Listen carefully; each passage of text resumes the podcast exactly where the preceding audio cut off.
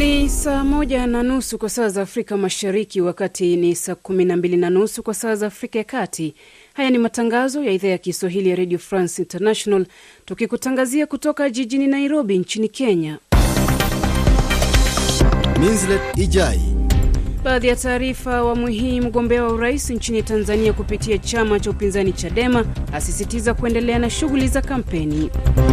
Nchi ya Marekani yaipongeza hatua ya Mali kuunda serikali ya mpito, na rais wa Marekani Donald Trump aendelea kupata nafuu baada ya kulazwa hospitalini. Karibu msikilizaji katika matangazo yetu asubuhi ya leo. Tuanze nchini Tanzania, ambapo mgombea wa urais kupitia chama kikuu cha upinzani nchini humo Chadema, Tundu Lisu ameapa kuendelea na shughuli za kampeni licha ya Tume ya Taifa ya Uchaguzi NEC kutangaza kusitisha kampeni zake kwa siku saba. Kwa mujibu wa Lisu, NEC haikufuata sheria wakati wa kuchukua uamuzi huo na kuwa hajaalikwa mbele ya tume hiyo kujieleza. Ni uamuzi wa kinyume cha sheria kwa sababu taratibu zote zilizowekwa kwenye ma maadili ya uchaguzi ya mwaka huu zimevurugwa, na uamuzi huu haukubaliki kwa namna yoyote ile. Kwa sababu hiyo, kamati kuu ya chama chetu inakutana ili kulijadili swala hili na kulitolea uamuzi. In the meantime, wakati eh, kamati kuu tunasubiri tu, tu, tukafanye tukaweke msimamo wa chama. Msimamo wangu binafsi ni kwamba kampeni zinaendelea siku ya Jumapili kama ambavyo imepangwa kwenye ratiba iliyoratibiwa na Tume ya Taifa ya Uchaguzi. Haya yanajiri wakati zikiwa zimesalia takriban wiki tatu kabla ya uchaguzi mkuu kufanyika nchini humo.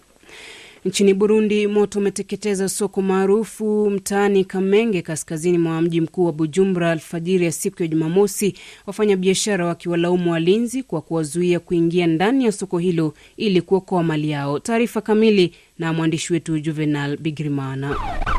Ni mgurumo wa gari za kuzima moto zilizokuwa zikipuliza maji kuzima vibanda vilivyokuwa bado vikiwaka moto katika soko hilo la Kamenge. Licha ya kwamba nje ya soko kulikuwa na bidhaa zilizoweza kuokolewa, wafanyabiashara ambao bidhaa zao ziliteketea waliwalaumu wachunga soko kuona waliwakataza kuingia mapema kwa hoja kwamba wezi waweza kupenya. Mie nilijua tangia saa tisa ya usiku, katoka nyumbani nikateremuka kufika kukaburimbo, bakanizibia nisingie sokoni, batugiriye walitufanyia vibaya, kwa sababu kuna wale ambao wangeweza kuokoa bidhaa zao, kwani kama hii sehemu ya juu imeteketea, baadaye tungeviokoa, lakini wakatukatalia kuingia.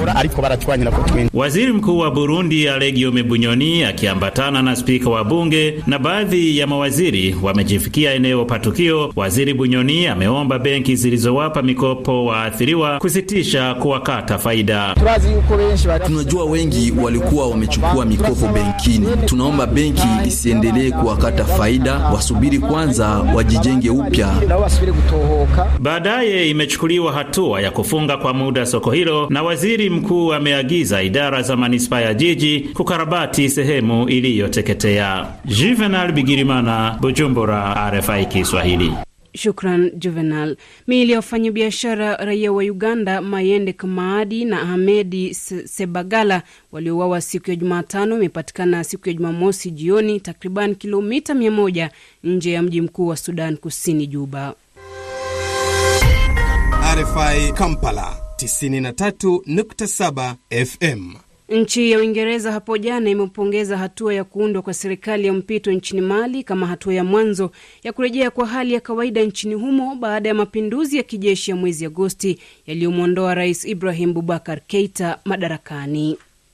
Wizara ya afya nchini Mali imesema idadi ya watu wanaoumwa ugonjwa wa malaria kaskazini mwa nchi hiyo imeongezeka katika siku za hivi karibuni, watu 23 wakifariki katika kipindi cha juma moja iliyopita, jumla ya watu waliofariki kutokana na ugonjwa huo tangu mwanzoni mwa mwaka huu ikifikia 59. Rais wa Guinea Conakry Alpha Conde ametoa wito kwa wafuasi wake kwa watulivu na kutoruhusu kuchochewa kushiriki katika vurugu, wakati huu joto la kisiasa nchini humo ikionekana kupanda kuelekea uchaguzi mkuu wa baadaye mwezi huu. RFI. Daktari wa rais wa Marekani Donald Trump, Dr Sean Conley, hapo jana amesema rais huyo anaendelea kupata nafuu, lakini akaonya kuwa bado yuko katika hali ya hatari. Wakati hayo yakijiri, waziri wa mambo ya nje wa Marekani Mike Pompeo anatarajiwa kuendelea na safari zake za nje ya nchi, ambapo hivi leo atasafiri kuelekea nchini Japan. Nchi ya Ufaransa hapo jana imeandikisha rekodi mpya ya maambukizi mapya ya korona baada ya kuripoti maambukizi mapya elfu kumi na saba ndani ya saa 24, maambukizi elfu tano zaidi ikilinganishwa na iliyoripotiwa siku ya Ijumaa. Na serikali ya Uingereza inapanga kuwanyima hifadhi wahamiaji wanaoingia nchini humo kupitia njia za mkato katika sheria mpya inayotarajiwa kutangazwa hivi leo na waziri wa usalama wa ndani Priti Patel. Saa moja na dakika 36 kwa saa za Afrika Mashariki. Ni mpishe Hilary Ingati na makala mtazamo wako kwa yaliyojiri wiki hii.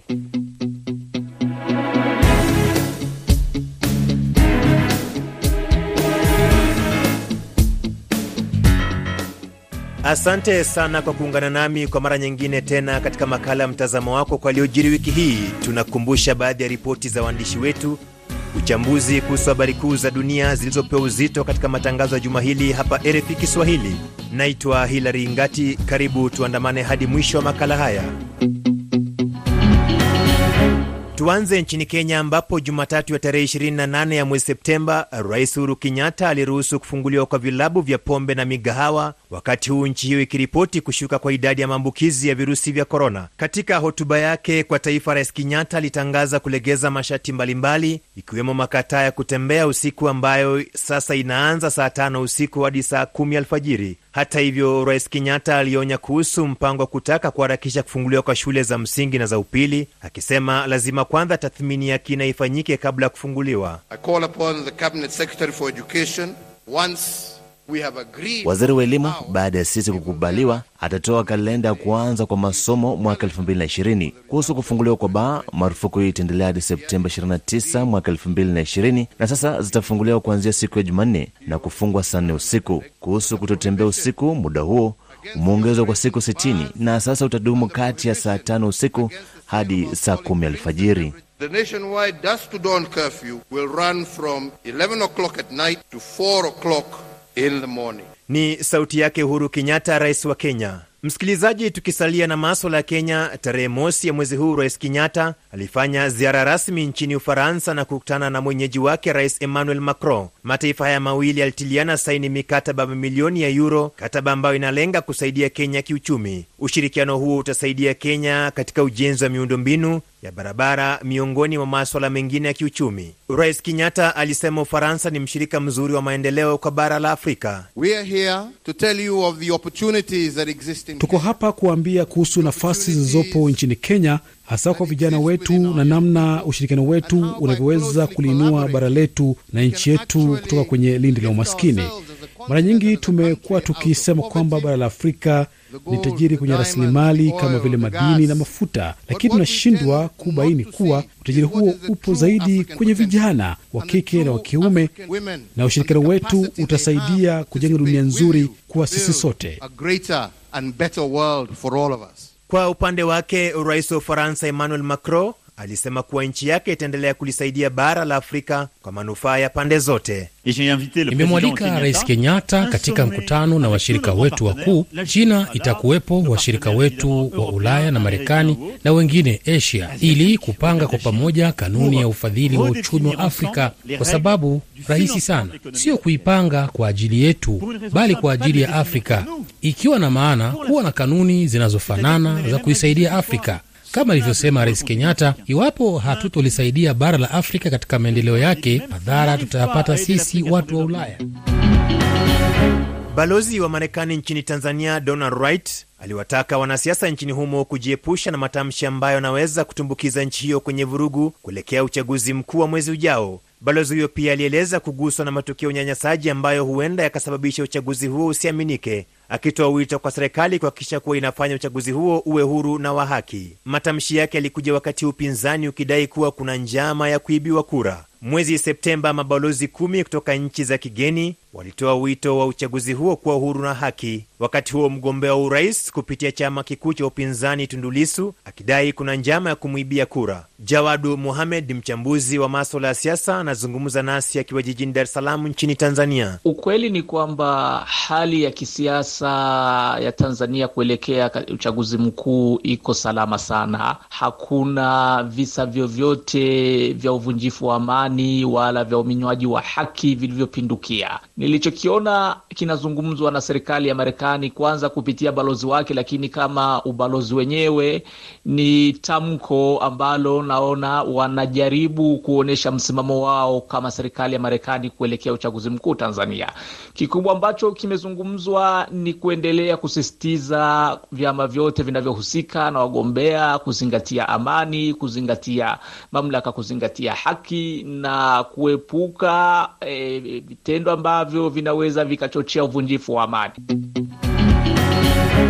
Mahakama ya Jumuiya ya Afrika Mashariki kuhusu haki juma hili Septemba 30 ilitupilia mbali kesi iliyokuwa imewasilishwa na wakili wa Uganda Mel Mbarizizi kupinga uamuzi wa mahakama ya katiba nchini humo iliyothibitisha hatua ya bunge kuondoa kifungo cha kikatiba kilichokuwa kinazuia mtu mwenye umri wa miaka zaidi ya 75 kuwania urais katika taifa hilo. Hatua hii ya mahakama inamaanisha kuwa Rais Mseveni ambaye sasa na miaka 76 atawania tena urais wakati wa uchaguzi mkuu wa mwezi ujao. Kenneth Lukwago ni mwana habari wetu anatathmini hatua hii ya mahakama akiwa jijini Kampala. Wamefuatilia tu namna uh, mahakama ya sheria ama Constitutional Court hapa Uganda ilitoa msimamo wake kuhusu hii mambo. Wanasema ya kwamba uh, kwanza kabisa wabunge ndio walileta shida pale kwenye bunge wa kulazimisha uh, spika kuwaleta jeshi. Unaona, hawataki kuchukua msimamo mkali, namna wabunge kutoka kwa upande wa upinzani walishikwa. Hakuna kitu kipya sana kwanza uh, mahakama za Afrika hata zaidi za hapa Afrika Mashariki hazina msimamo ule mkali kuhusu mambo ya siasa. Bado kuna kitu kile cha kusema hatuwezi kuingilia mambo ya ndani ya siasa ya nchi fulani, na kwa hivyo ilikuwa ni ngumu sana hawa wenyewe kujitokeza na kusema ya kwamba Rais Yoweri Museveni asisimame kwenye uchaguzi ujao. RFI Kampala 93.7 FM. Tukiwa bado nchini Uganda, Alhamis ya tarehe mbili mwezi huu ilitangaza kufungua mipaka yake kwa safari za kimataifa kwa mara ya kwanza tangu mwezi Machi baada ya kuwa imefungwa kutokana na janga la korona, hatua ambayo ilishuhudia ndege ya Uganda Airlines ikifanya safari katika miji ya Nairobi nchini Kenya na Mogadishu nchini Somalia. Aidha, watakaoingia na vyeti vinaoonyesha hawana maambukizi ya korona hawatatakiwa kuwekwa karantini, huku watakaokosa kuwasilisha vyeti hivyo sampuli zao zitachukuliwa na kufanyiwa vipimo na kusubiri matokeo akiwa karantini. Miaka kumi baada ya ripoti ya Umoja wa Mataifa inayoaminika kama mapping inahusu hali ya vurugu na ukiukaji wa haki za binadamu nchini Jamhuri ya Kidemokrasia ya Kongo, raia wa nchi hiyo Alhamis ya wiki hii waliandamana kutaka umoja huo kutekeleza ripoti hiyo. Mjini Bukavu pia maandamano hayo yalifanyika. Hii hapa ripoti ya mwanahabari wetu William Basimike.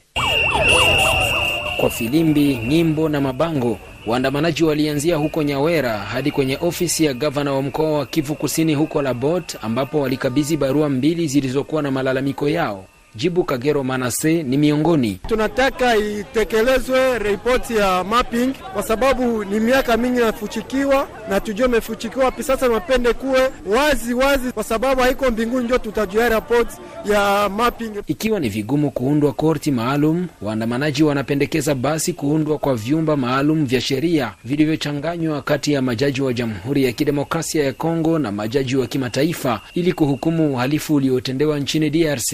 Sifa Mukange pia ni mwandamanaji. Bale benyi balifanyaka ile mabitendo ya ukaidi bahukumiwe na bakingali bazima, haiko siku batakufanya batahukumiwa, sababu batu walitendewaka vile mpaka hivi bamingi bananza shindwa hata kutembea na bamingi bashanza kufa, habatatendewa haki na balishaka kufa. Gavana wa mkoa wa Kivu Kusini Teongwa Bije Kasi aliyewapokea na kuwapongeza ameahidi kufikisha malalamiko yao kwa viongozi wa ngazi za juu. Mshindi wa tuzo la amani ya Nobel mnamo mwaka 2018 Daktari Denis Mukwege alitarajia kushiriki kwenye maandamano hayo, ila duru za hospitali yake ya Panzi zimesema kwamba hakuwepo kutokana na sababu za kiusalama. William Basimike, Bukavu, RFI Kiswahili. RFI Lubumbashi 98 FM. Tukisalia nchini DRC, wafungwa wa kike katika gereza la Kaspa mjini Lubumbashi wanaishi kwa hofu baada ya kuripotiwa visa vya ubakaji, ilisema taarifa ya shirika lisilo la kiserikali linalojiita Gamve. Mwandishi wetu wa Lubumbashi, Denis Mayo, alitutumia ripoti ifuatayo Jumatano ya tarehe 30 mwezi Septemba mwaka huu. Wafungwa wa kike wa gereza ya Kasapa jijini Lubumbashi hawana tena bweni wala mawasiliano na jamaa zao. Simu za mkono zilichukuliwa na vitisho vya kuuawa kutoka kwa mfungwa mmoja aliyejichukulia madaraka juu ya wafungwa wengine. Kulingana na Bwana Emmanuel Kifungo wa shirika la kipekee GAMV, wafungwa hawa wa kike hubakwa kiolela. Wamama watoto beko katika situation mbaya sana isiyo stahili, banaweka mpanga pembeni na kisu sa vile bamama abana tena nguvu beko na chakula paka kufanya ile kitendo isiyo stahili, jambo ambalo linaumiza moyo wanawake wengine huko Lubumbashi.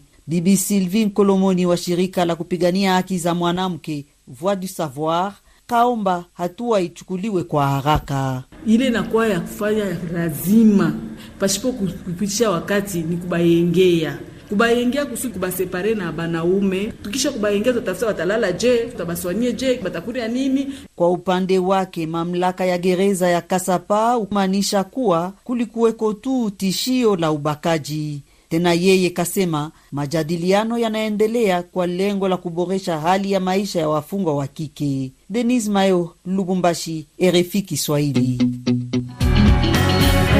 Rais wa Nigeria Muhamed Buhari Alhamis ya juma hili aliwataka raia wa nchi hiyo ya Afrika Magharibi kuungana, ukiwa ni ujumbe wake mkubwa kwa taifa hilo linapoadhimisha miaka 60 ya uhuru. Nigeria ilipata uhuru wake tarehe moja mwezi Oktoba mwaka 1960 kutoka kwa Uingereza, lakini miaka saba baadaye kukazuka mapigano ya wenyewe kwa wenyewe kutoka kwa wanaharakati waliotaka kuunda nchi yao ya Biafra. Buhari ambaye aliwahi kuwa kiongozi wa jeshi nchini humo alisema nchi hiyo imepitia changamoto nyingi ambazo zimeisaidia kuwa imara katika nyanja mbalimbali. I want to re-emphasize my dedication and commitment that propelled my public service career and na sisitiza kujitoa kwangu kulinisaidia na kunipa moyo wa kutaka kuongoza nchi ili kuimarisha maisha wa Nigeria na kuweka mazingira mazuri. Serikali hii imekuwa ikiweka misingi bora kwa raia wa Nigeria. Bado tunakabiliana na changamoto nyingi, hasa kwa taifa kama letu ambalo limepitia mabadiliko mengi, lakini tunaweza kufanikiwa iwapo tutafanya kazi pamoja. Work together. Nigeria ambayo ni nchi yenye idadi kubwa ya watu barani Afrika wapatao zaidi ya milioni mia mbili katika miaka hivi karibuni imeorodheshwa ya kwanza kwa uchumi katika bara hilo. Shirika la kimataifa linalotetea haki za binadamu la Amnesty Alhamis ya juma hili lilisema kuwa Guini imeshindwa kuwajibisha vikosi vya usalama kwa ukandamizaji mbaya wa maandamano dhidi ya serikali tangu mwaka wa 2019. Ali Bilali alituandalia ripoti ifuatayo Alhamis ya tarehe moja mwezi huu. Shirika hilo la haki za binadamu limesema katika ripoti yake kwamba watu wasiopungua 50 waliuawa wakati wa maandamano dhidi ya rais Alfa Conde kati ya Oktoba 2019 na Julai 2020 katika nchi hiyo ya Afrika Magharibi. Takriban watu sabini walikamatwa katika kipindi hicho na kuwekwa korokoroni kwa kosa tu la kutumia tu haki yao ya uhuru wa kujieleza au kukusanyika kwa amani. Ripoti hiyo ya Amnesty International inakuja kabla ya uchaguzi wa urais wa Oktoba 18 nchini Guinea, ambapo Konde anawania muhula watatu wa urais. Maandamano makubwa dhidi ya uwezekano wa rais Konde kuwania urais yalianza Oktoba mwaka jana, lakini rais huyo alikaidi upinzani na kushinikiza marekebisho ya katiba mpya mwezi Machi, ikimruhusu kuwania muhula watatu baada ya kuondoa ukomo wa kuhudumu. RFI. Rais wa mpito wa Mali Bandawa Jumatatu ya wiki hii alimteua aliyekuwa waziri wa mambo ya nje Muktar Wan kuwa waziri mkuu. Uteuzi wa raia katika nafasi hiyo ni mojawapo ya masharti muhimu yaliyotolewa na viongozi wa nchi ya Afrika Magharibi, ECOWAS, ili kuiondolea nchi hiyo vikwazo vya kiuchumi. Brian Wanyama ni mchambuzi wa siasa za kimataifa na mhadhiri wa chuo kikuu cha Kibabi. Alitathmini uteuzi huo alipozungumza nasi akiwa mjini Bungoma nchini Kenya. E, kim, kimsingi ni kwamba washikadau wengi hawakukaribisha kabisa yale mapinduzi yaliyofanyika kule Mali. Pengine kwa kiwango fulani e, nafikiri kwamba ECOWAS na washikadau wengine wanaweza kuliondolea taifa hili vikwazo, kwa sababu vikwazo kwa kawaida huumiza wale raia wa kawaida, wale wachochole. Viongozi hawa e, wako karibu sana na hela, kwa hivyo vikwazo haviwaumi sana. Pengine wangekuwa vikwazo ambavyo vinawalenga wale wenyewe viongozi wa jeshi na vilevile familia zao, ili pia waweze pengine kuona ugumu wa kuweza kuchukua hatamu za uongozi kupitia njia ya mapinduzi. Ni sauti yake Bran Wanyama, mchambuzi wa siasa za kimataifa na mhadhiri wa chuo kikuu cha Kibabi akiwa mjini Bungoma nchini Kenya. RFI. Simone Bagbo, mke wa rais wa zamani wa Ivory Coast Laurent Gbagbo, alishutumu jeshi la Ufaransa kwa kushindwa kumlinda wakati alipotaka kubakwa kipindi alipokamatwa mwaka 2011, madai aliyotoa kwa mara ya kwanza mwaka 2016. Katika mahojiano maalum na runinga ya France 24, Simeon ametaka pia uchaguzi uliopangwa kufanyika tarehe 31 mwezi huu kuahirishwa baada ya rais Alsen Watara kuamua kuwania urais kwa muhula wa tatu. Hatuwezi kwenda kwenye uchaguzi katika mazingira ya sasa. Hilo lipo wazi. Tunataka tume mpya ya uchaguzi. Tunataka baraza jipya la katiba. Kwa sasa lililopo limekwenda kinyume kabisa. Tunataka mgombea alasen watara aondolewe kwenye orodha ya wagombea. Tunataka orodha ya wapiga kura ichunguzwe. Tunataka pia kuwepo na mjadala kuhusu mgawanyiko wa uchaguzi, na mgawanyiko huo uwe umeafikiwa na wote. Tunataka wafungwa wa kisiasa waachiliwe huru. Tunataka pia wakimbizi wa kisiasa warejee nyumbani, kwa mfano Bwana Loro Bagbo na Charles Ble Goude warejee nchini mwao.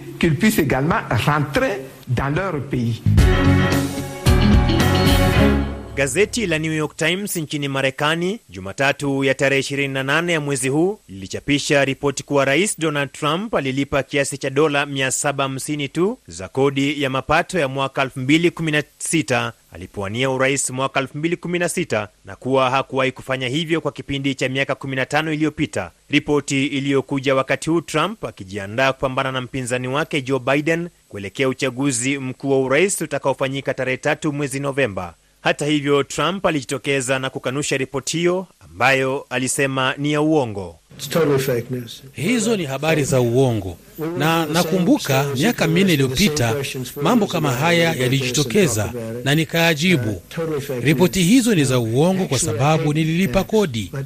Rekodi zinaonyesha hivyo na zimekuwepo kwa muda mrefu. RFI. Tukiwa bado Marekani, wagombea wawili wa urais nchini humo Joe Biden na Rais Donald Trump kwa mara ya kwanza usiku wa kuamkia Jumatano ya tarehe 30 mwezi Septemba walifanya mdahalo wa televisheni, mdahalo ambayo hata hivyo kwa muda mwingi wagombea hao walikuwa wakijibizana na kushambuliana baada ya kueleza hoja, ambapo Biden alimkosoa Trump kwa namna alivyoshughulikia janga la korona. Rais hana mpango wowote, hajawahi weka mikakati yoyote. Alijua tangu mwezi Februari jinsi janga hili lilikuwa hatari. Alifanya nini? Yuko kwenye rekodi akikubali alijua. Anasema kuwa hakutoa tahadhari kwa vile hakutaka kuwatia wasiwasi wa Marekani. Hufai kuwa na wasiwasi. Yeye alikuwa na wasiwasi. Akijibu tuhuma dhidi yake, Rais Trump aliendelea kusifu rekodi yake katika vita dhidi ya ugonjwa huo, akinyoshea kidole cha lawama nchi ya China.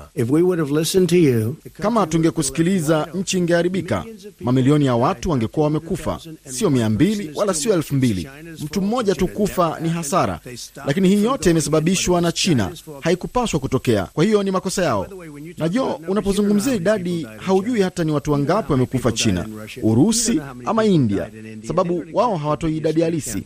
Ni sauti yake rais wa Marekani Donald Trump, ambaye pamoja na mkewe walipatikana na virusi vya korona Ijumaa ya tarehe mbili mwezi huu, ambapo sasa watalazimika kukaa karantini. Mapigano makali kati ya wanajeshi wa Azerbaijan na Armenia mapema mwezi huu yalionekana kushika kasi kuwania jimbo lenye utata katika mpaka wa nchi hizo mbili, huku vifo vya raia vikiripotiwa. Ifuatayo ni taarifa yake mwandishi wetu Benson Wakoli, kama vile alivyotuandalia Jumatatu ya tarehe 28 ya mwezi huu. Mapigano makali yalizuka kati ya wanajeshi wa nchi zote mbili Jumapili iliyopita kuhusu umiliki wa jimbo tata la Nagorno Karabakh, na kufikia siku Jumatatu yamekuwa yakiendelea bila kuwepo kwa matumaini kuwa yatafikia mwisho hivi karibuni. Haya ndiyo mapigano mabaya zaidi kuhusu kuwania jimbo hilo tangu mwaka 2016 na ripoti zinasema kuwa vifo vya raia na wanajeshi kutoka pande zote vimeripotiwa. Armenia imesema kuwa imewapoteza wanajeshi wake 31 na kupoteza baadhi ya ngome zake, lakini imefanikiwa kuzidhibiti tena. Azerbaijan imesema imesababisha maumivu makubwa dhidi ya wanajeshi wa Armenia, huku raia wake 26 wakijeruhiwa.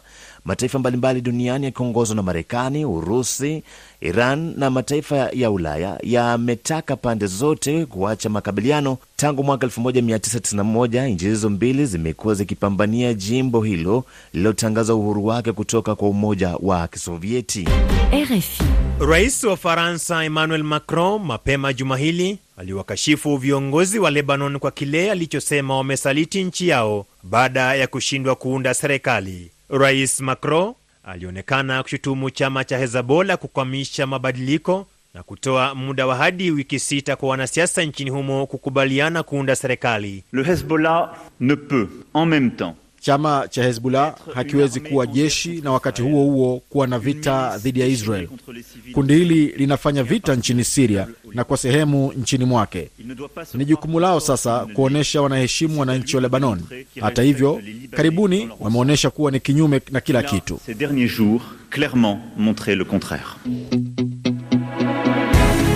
Msikilizaji, sauti yake rais wa Ufaransa Emmanuel Macron ndiyo inayotukamilishia makala ya mtazamo wako kwa yaliyojiri wiki hii. Umekuwa nami Hilary Ngati kutoka Nairobi, ninasema kwa heri kwa sasa. Shukran sana Hilary Ingati kwa kuandaa makala hayo. Niangazie baadhi ya taarifa ambazo tumekuwa nazo awamu hii. Mgombea wa urais nchini Tanzania kupitia chama cha upinzani Chadema asisitiza kuendelea na shughuli za kampeni. Nchi ya Marekani yaipongeza hatua ya Mali kuunda serikali ya mpito, na rais wa Marekani Donald Trump aendelea kupata nafuu baada ya kulazwa hospitalini.